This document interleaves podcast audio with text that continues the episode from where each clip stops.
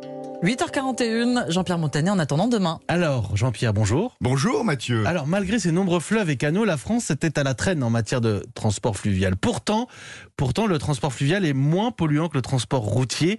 Mais ça y est, la France demain est décidée à faire décoller le transport fluvial. Oui, exactement, avec un déclic à l'année 2019. L'an dernier, le trafic de nos péniches a bondi de 10%, du jamais vu depuis 2013. Près de 57 millions de tonnes de marchandises, céréales, matériaux de construction, construction, produits chimiques ont donc voyagé sur nos 6700 km de fleuves et de canaux. Et encore, le réseau a souffert des épisodes de canicule. Certaines voies ont dû être fermées faute de débit suffisant. Cocorico donc, mais en mode peut mieux faire. En Europe, la France n'est pas au top, hein, handicapée par son réseau moins dense. Nos péniches ne représentent que 5% du trafic de fret contre 38% en Allemagne, 33% aux Pays-Bas. Ah oui. Du retard, mais une dynamique est enclenchée. Mathieu, la péniche française vient de changer de braquet. Comment l'expliquer? Eh bien, elle n'est plus asbine. Hein. Sa lenteur, souvent raillée par le passé, n'est plus rédhibitoire. La fiabilité compte plus que la vitesse pour certaines industries. Il n'y a jamais d'embouteillage sur les voies d'eau. Résultat, plus de 25% des déblais des travaux titanesques du Grand Paris Express seront évacués par Péniche. Péniche qui livreront aussi les ouvrages des JO 2024 à Paris et en banlieue.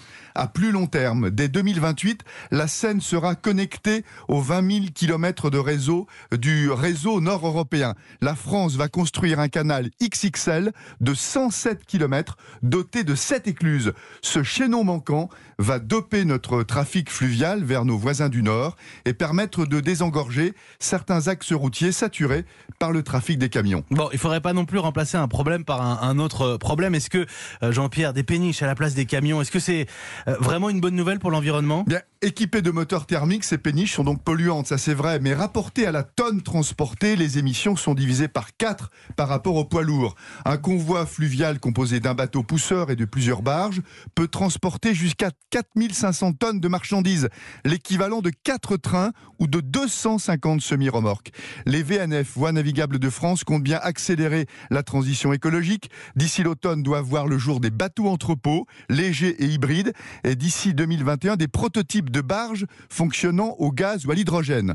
Entre les Et la Belgique, le plat pays, circulent pourtant sur leurs paisibles canaux. Déjà des péniches 100% électriques, inadaptées hélas à, nos longs fleuves impétueux, pas suffisamment puissantes avec leur seule batterie pour tenir, tenir tête décidément au fort courant du Rhône ou de la Seine.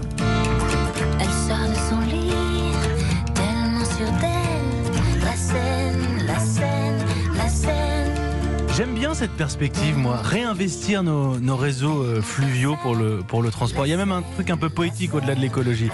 Merci Jean-Pierre. On va trouver des carburants. Je pense que les péniches dans 10 ans euh, seront moins polluantes qu'aujourd'hui. Ah, il s'engage. En attendant demain, ça y est, on a déjà un pied dans demain avec Jean-Pierre Montanet. Merci beaucoup Jean-Pierre, il est 8h40.